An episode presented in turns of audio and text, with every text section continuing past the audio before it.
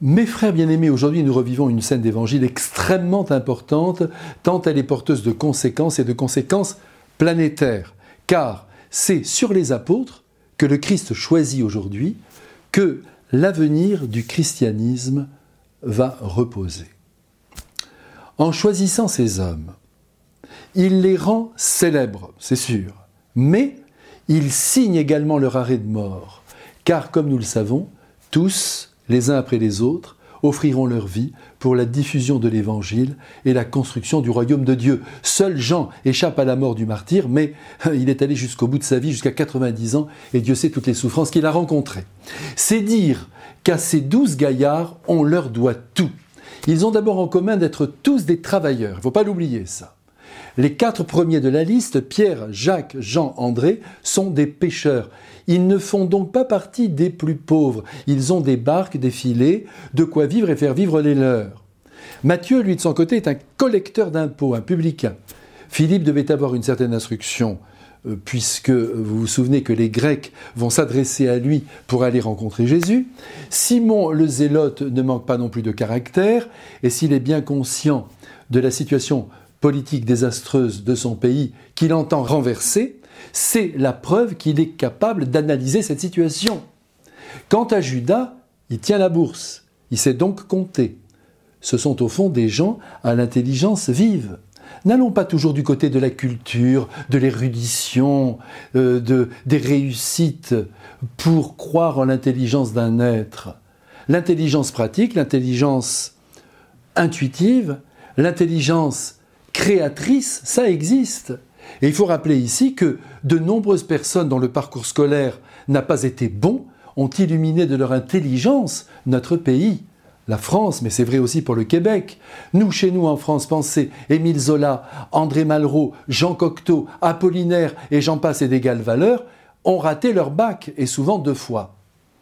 Sur le plan humain, chez les apôtres, du côté de l'âge, du côté du caractère, de la personnalité, la diversité est au rendez-vous.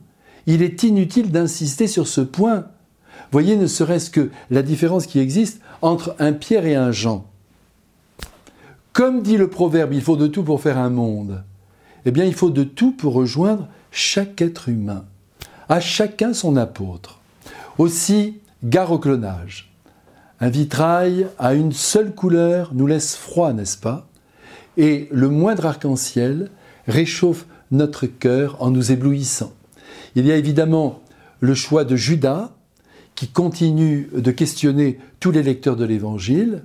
En effet, on a du mal à comprendre que le Christ, Dieu fait homme, ait pris pour ami et compagnon de vie ce garçon, addict à l'argent et apparemment peu sûr, et peut-être même peu recommandable. Pourquoi ce choix? Eh bien, permettez-moi ici quelques réflexions.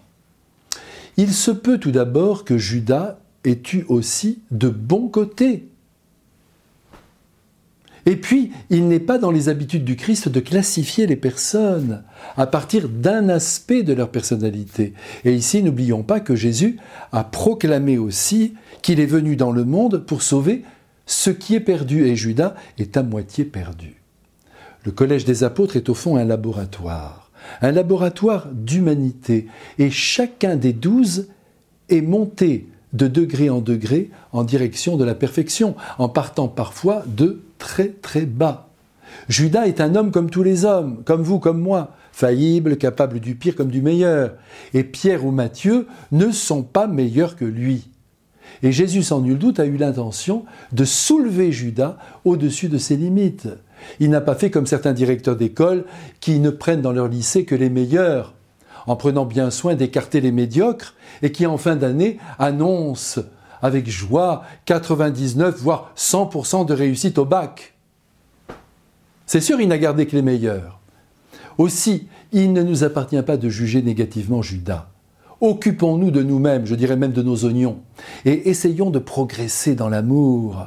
Si nous voulons être aujourd'hui, d'ailleurs, béni par le Père, le Fils et le Saint-Esprit. Amen.